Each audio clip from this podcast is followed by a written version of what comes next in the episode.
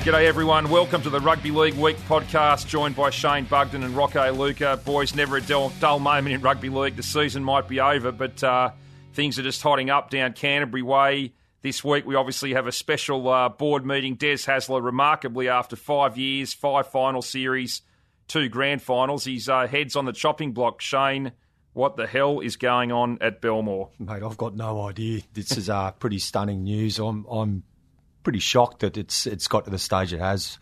You know, the, you can say what you like about the way the Dogs finished the year, and it was very unimpressive, and the fans have every right to be, you know, have their backs up about that. But I think uh, if he does get chopped, I think it's going a, a, more than one step too far. It's going several steps too far, and it would be an overreaction in my book if he, if they do let him go. Yeah, look, I don't think the story is about them letting Des go. I think more the story is the fact that board members uh, like Mortimer have come out and said he doesn't he doesn't mesh well with our culture, our DNA. I think that's utter crap. Um, I'd respect them a lot more if they said, look, we don't like where the team's going on the field, uh, results wise aren't up to scratch. Uh, then I could understand, but the fact that they're dishing out this DNA culture and bullshit like that I mean, I just I, I don't understand it, and um, yeah, I, this is a two-time premiership winning coach we're talking about, and I think he deserves a lot more respect than what's being dished out at the moment. Yeah, their last month on the field was terrible. Let's be honest; they lost their last three. The Broncos, the Cowboys, and the Rabbitohs smashed them. Came up against a young, fast, exuberant Penrith side and went straight out the back door. So. Look, making the finals is not an excuse for Hasler. Half the teams in the comp make the finals. He won't think that was good enough. But you're right. I mean, if it's they want to talk about their football, let's do that. Steve Mortimer is a director of the football club and the leagues club, and he's in the papers talking about, as you said, this DNA, the culture of the club. This family club thing was all right when you had the Hugheses and the Mortimers and uh, all these guys playing together. That went out the window years ago. Blokes spend five minutes at football clubs these days.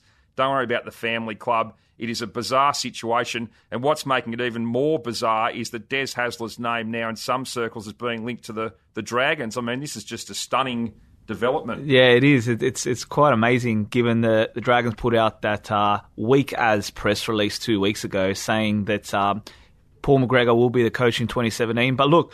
I can't blame them. Um, a two-time premiership winning coach comes on the market unexpectedly like this. I think we can forgive the Dragons for then saying and doing a backflip and saying, "Look, sorry, Paul, but Des has come on the market, and I'll tell you what, Dragons fans will be absolutely in raptures if this comes through." Yeah, totally. I mean, it, would be a massive snare for the club if they got him. But I mean, my my other view on this is surely if you, if you're going to replace your coach, you, you, you do it with the aim of putting someone in there who can get better results. And who's that going to be? Off the top of your head, I mean, you know, Ivan Cleary, I suppose his name is always going to come up whenever there's a coaching vacancy. He's a quality coach, but if they do go with someone from inside the club, someone like, say, Jimmy Dymock, uh, he hasn't got the runs on the board to be able to unequivocally say that he's going to do better yeah. than Desi. Uh, it just feels like they're kind of going back to blokes they think if you're going to keep talking about this culture or played for the club, but – Mate, Des Hasler, he's been in the finals every year since 06. You talk about Ivan Cleary, word going around is the Dragons might have had a word to him, and Ivan basically said, get nicked. I don't want to go anywhere near the joint. So that tells you how bad the Dragons are going at the moment. If Des Hasler cops his $1.2 uh, million dollars and wanders across to Kogarah, well, good luck to him. He'll have uh, plenty of money in his pocket and a great challenge, as Wayne Bennett showed when he went to the Dragons and took that up as a great challenge and took him to a title. I think it's a great fit for both clubs. Look, it's all rumour and innuendo at the moment, but if that does eventuate, I think it's a great fit for both parties there. I think. Des would want to get back into the coaching chair, and, and I think he will have uh, some hard feeling towards the Bulldogs and would want to prove a point. And what better way to prove a point than jumping on uh, the Red V bandwagon there, an iconic club, and um, look, he could turn that club around. And, and from the Dragons' point of view, it just makes sense. They'll get a, an experienced coach, a, proven winner, and uh, he'll also attract who will attract players. Look, um, there's no doubt the Dragons have had issues with um, acquiring players, and um, when you're branding out a, play, a, coach like Des Hasler, he'll definitely attract players to the club. So I think it's a win-win for both situations. But it is all rumour and innuendo at the moment. It'd also be a massive change for Des because, you know, when you consider that the elephant, one of the elephants in the room with this whole situation is the amount of money that Canterbury spend on their football department, which is up there as, you know, you know, the most of pretty much any team in the league, and then he goes to the Dragons, and you know they don't they don't have a brass sack to rub together down there compared to what, what they're throwing at it at Canterbury. And I think some of the some of the eye that's coming from the board members would be backed up by the amount that they're spending on, on their setup at Belmore there, and that they're not they feel they're not getting a return on their investment. Yeah, look, it just shows again how much power these boards have got. You've got Ray Dib, Peponis, Mortimer, these guys. They're also saying Raelene Castle's under some kind of pressure as well for her job. So at the end of the day, they didn't get the results. Yes, Hasler made the finals five years in a row, but since 2014, when they came from seventh and made that grand final, he would have expected a lot more in 15 and 16 than falling into the finals as they did. 2015, they beat the Dragons by a point, then got hammered by the Roosters straight out this year to Penrith. So he wouldn't be happy with what he's done there. At the end of the day, if the club and if, if this board thinks he's gone stale and they're not getting the results, but I tell you what, they need to look at their culture. They need to look at some of their players, some very lazy players in that team, particularly in their forwards, I reckon. And it won't matter who you put in charge of them. If they don't aim up, then they'll fall even further than when Hasler had them. No, that's that's absolutely right. And, and like I said, you, touched on the results there. And if they, they dish that out, um, I, we could understand because, yeah, they're a big club and they should be doing better than just making the finals. But, yeah, back to this DNA and culture stuff. Like, it just it doesn't wash. And how unprofessional is Steve Mortimer coming out and saying that stuff? Like, we got this meeting on Friday, and he's coming out every day this week and, and making comment, and, and as a board member saying he'll step down if if Des is given a two year contract. Like, I mean, what is that? How unprofessional is that? Like a well respected coach like that, and he's coming out giving ultimatums like that. I mean, yeah, yeah, it's it's almost unheard of, really, for a board member to come out and, and, take that sort of a hardline stance. And it's, yeah, huge shock to the system. Well, he's either entirely reckless, which is probably uh, quite possible, or he was given carte blanche by other board members to put this out there and get the story out there. So that'll be Friday afternoon. Everybody keep an eye on that one, see what happens with Des, with the Bulldogs. The next day, we get some more footy, thank goodness. Uh, we head over to Perth, the first time they've hosted a test match over there. Can't wait for this one. The Kangaroos and the Kiwis meet up again, just as a little warm up for the Four Nations, which is shaping as absolute cracker when you see the the team that uh, England have picked, the squad they've picked, and these two sides are going to play in Perth. Boys, a few uh, bragging rights, I think, on the line. New Zealand traditionally have found that uh, Anzac test very hard to get it get going in. They don't get together for much time for that game, and they've struggled in it. They go a lot better when they get to these tournaments. They've got David Kidwell there now taking over who's going to uh, get the bragging rights uh, in Perth to sort of throw them into the Four Nations with a bit of impetus? Yeah, look, Kiwis are, uh, rank outsiders here, but um, I'm liking the small storylines uh, embedded in this, leading into this clash. Um, you got the new coach in David Kidwell and what he's going to bring to the table.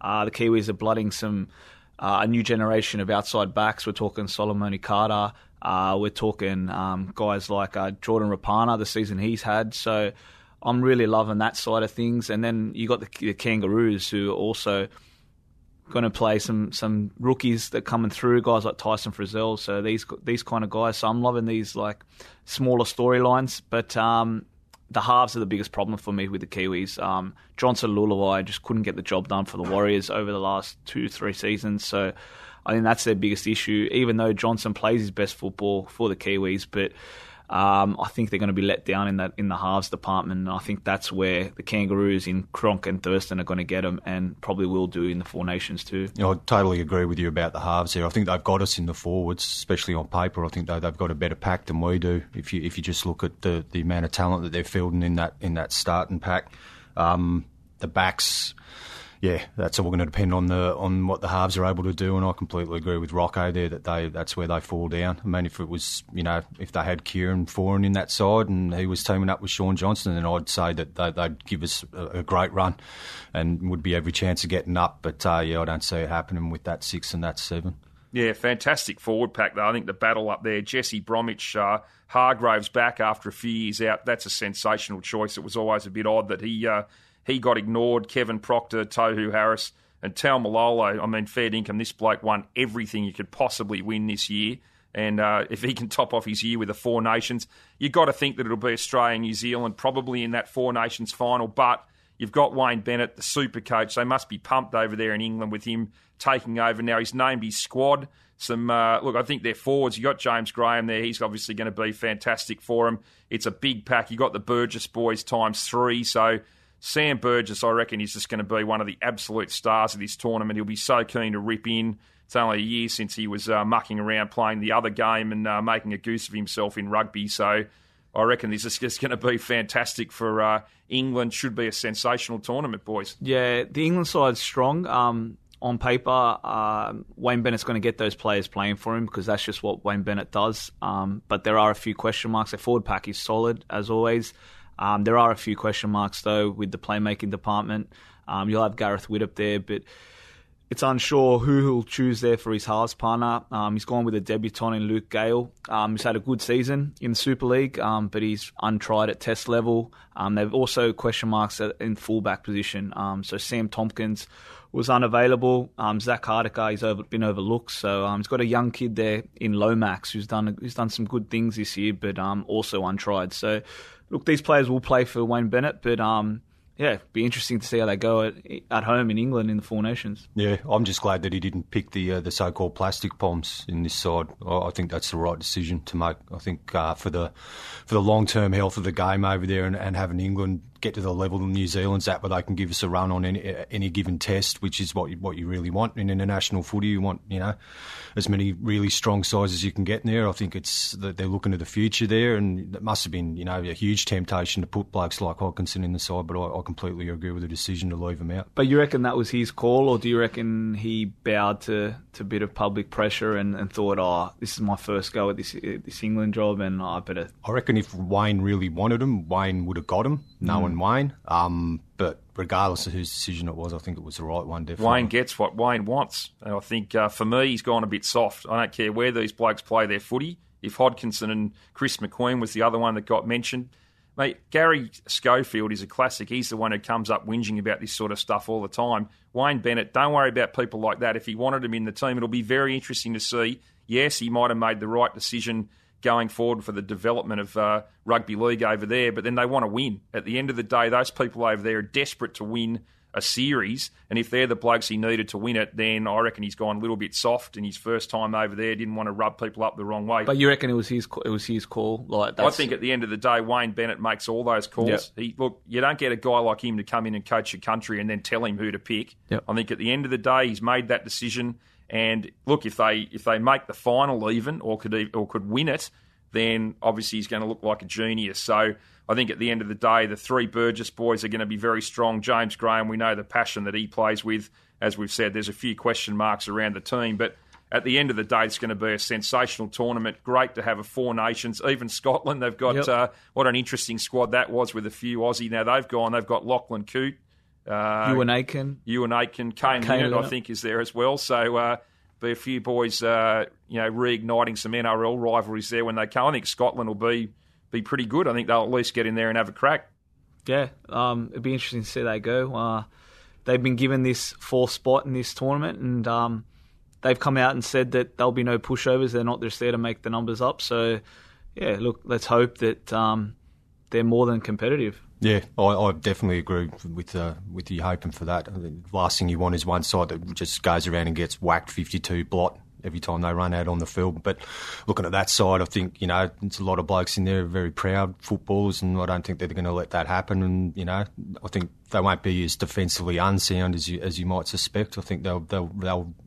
I'm not saying that they're going to go out and beat any of the big three, but I think that they, you know, might run, might run a few close. Block, yeah, 42. Yeah.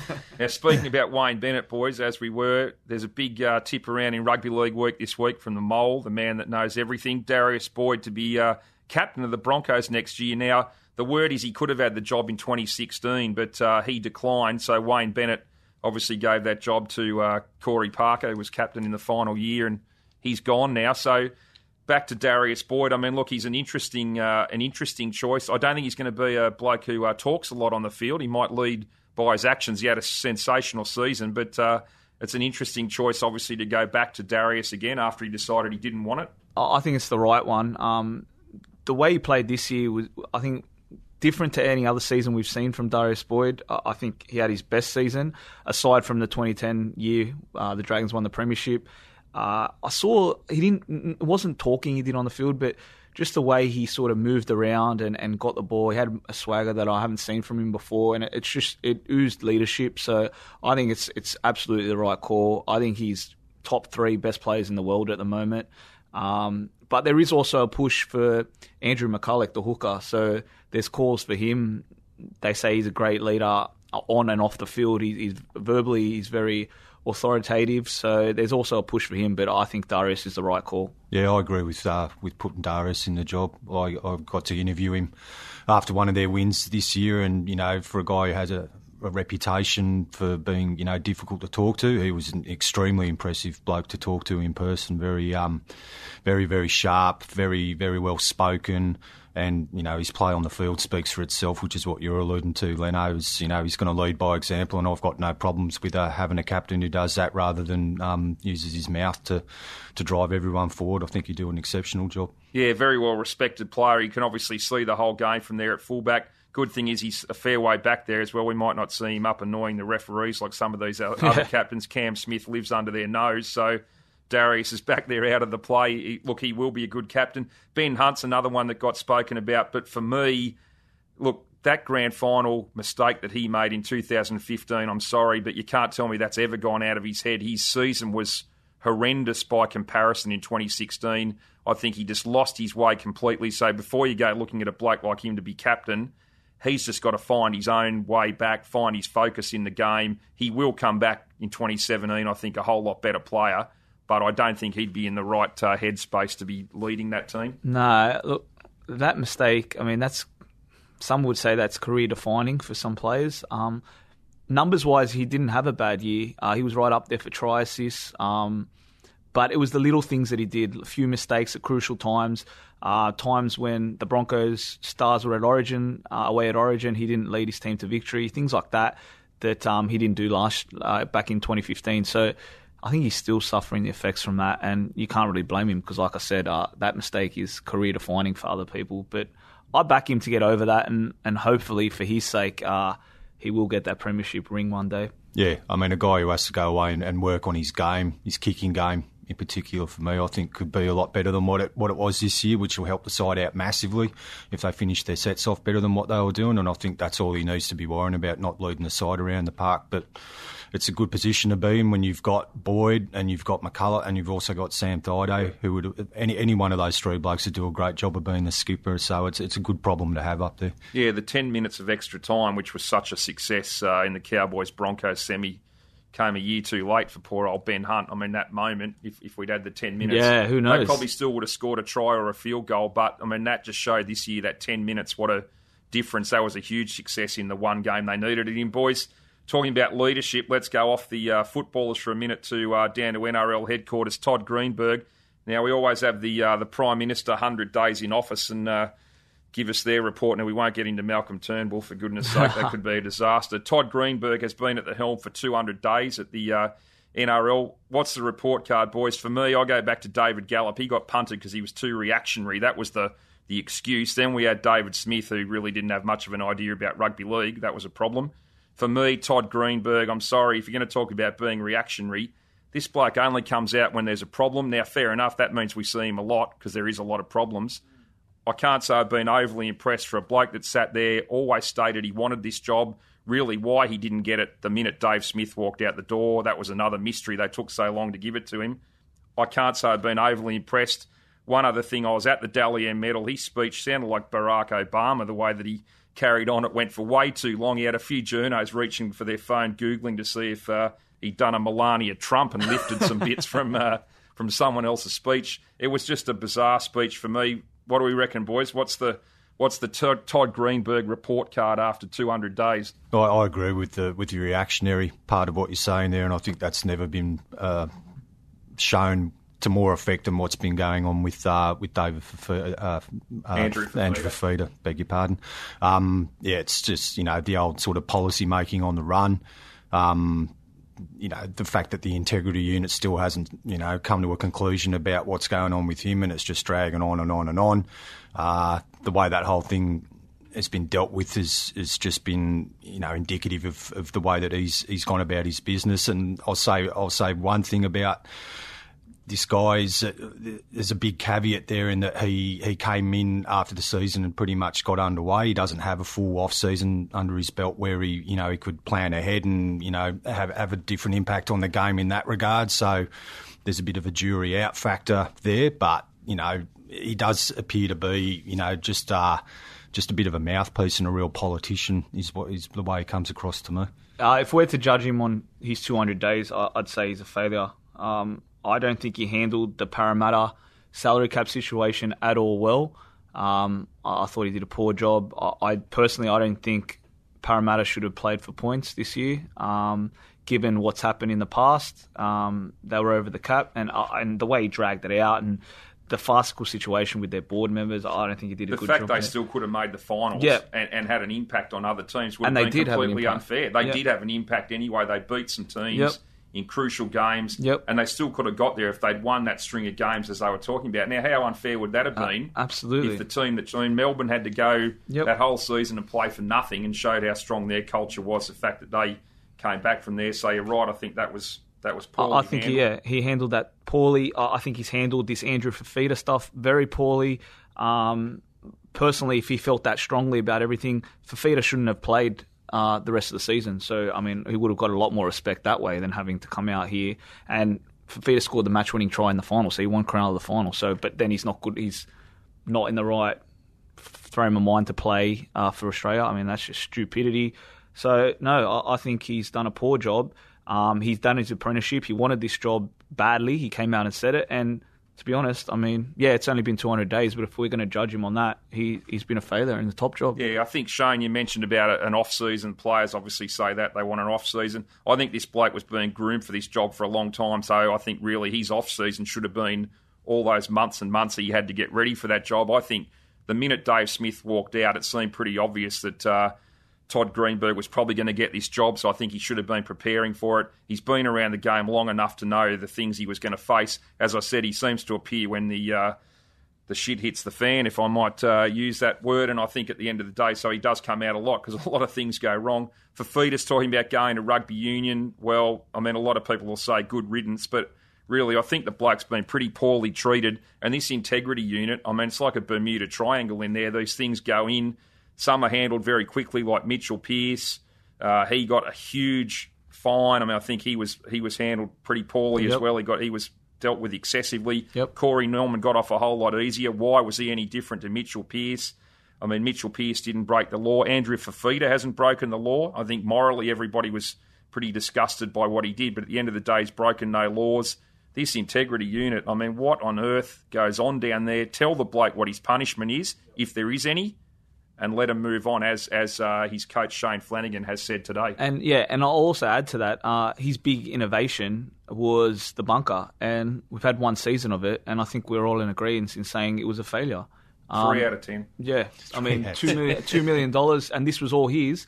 Put his hand up and he was happy to parade it around um, before the season started, and he's defended it to the hills as is his right. But uh, it's it was a disaster this year. So I mean, if we're When you judging him on things he's brought in, uh, that was a failure in itself. when so, you consider what that money could have been used Yep. for. You know, Yep. for country footy, for bolstering, you know, youth footy, that sort of thing. Yeah, I completely agree with that. And I think that's a very good point, what you were saying, Martin, about what goes on at the integrity unit. You know, this is a, a body that has the, the ability to bounce players out of the game for long periods. And when it comes to another one, that- that another body does the same thing, the, the match review panel, the judiciary, we all know how that works. There's a very, you know, clear set of processes there and everyone's aware of them, but no one knows how the integrity unit does its work. And I think that, you know, when they're bouncing blokes out of the game for long periods of time, then the fans deserve to know how how they came to the decision and why sometimes it seems to get turned around very quick and why in other cases it doesn't. Yeah, there's no transparency there. At the end of the day, Mitchell Pearce's suspension,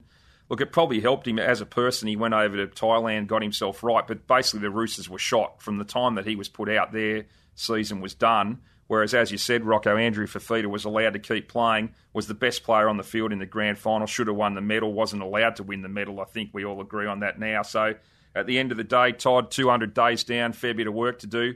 Speaking about Fifita and bad boys, bad boys, as we were, Greg Bird, I mean, he's, a guy that's uh, got a uh, track record that's pretty long. Rocco, what an amazing job he has done. And when he was just about on his last legs at the Titans, he was also uh, got some uh, integrity unit business hanging over his head. Goodness knows how long that would have dragged on. Five years at Catalans. I mean, what a sensational deal. I just want to congratulate uh, Greg and his management um, on a sensational achievement in getting that five-year deal at Catalan. Um, look, the deal is worth over two and a half million dollars. So he will play three years for Catalan, and then he'll go into a coaching role for two years. But he will earn over 550 grand each year for those, even when he's coaching. So I mean, how he's negotiated this. Look, from all reports, he had a sensational rapport with the club when he went over there in 2009 after being sacked by Cronulla. Um, had a great impression, left a great impression. Um, so yeah, yeah. Well, they and they wanted, they were keen to reunite with him, but at this price, questions have to be asked. But that's why I congratulate Greg and his management on securing this deal. Um, but I must say, I think it leaves the Titans a little bit thin with a few areas. They also lost Josh Hoffman this week. Um, McDonald's gone as well. Yeah, yeah. So look, they've had to make some sacrifices in re-signing Ash Taylor and obviously the Jarryd Hayne's stuff. But um, yeah, I think they're a little bit thin. Reports are that Proctor, Kevin Proctor's a done deal there too, so that'll add. But I think in the outside backs they're a bit thin there, boys. Yeah, yeah. On paper, it does look a bit a bit thin, but I've got a lot of confidence after what he was able to do this year in Neil Henry and the setup he's got going up there. And I think uh, if you if you end up with a couple of you know guys that you haven't heard much about who come through their ranks, they'll be ready to play. And you've also got um, Elgey coming back this year who um, who missed the whole of um, sorry coming back next year, missed the whole of this year, and that'll make a difference there too. So I still think they'll be there or thereabouts for sure. Yeah, I think they'll be very strong. I think. Uh, look, Jarryd Hayne with a with an off we spoke about an off season, he'll get one. He'll be fantastic. I think. Look, Greg Bird for me, I reckon will be sensational over there in Super League. I reckon in those three years that he plays, he'll win Man of Steel in one of those years. As long as he doesn't end up finding a little bit of trouble uh, on the red wine in France and throwing uh, croissants at people or something in, in, a bar fight. Let's hope he can uh, keep it all under control. I think getting out of the NRL and, and the fishbowl might be a good thing for him. As I said, I reckon he'll uh, he'll win himself a man of steel. Boys, that's it for this week. Every, enjoy the test match. Should be an absolute cracker in Perth. And we'll be back with Rugby League Week podcast to uh, go through it all next week.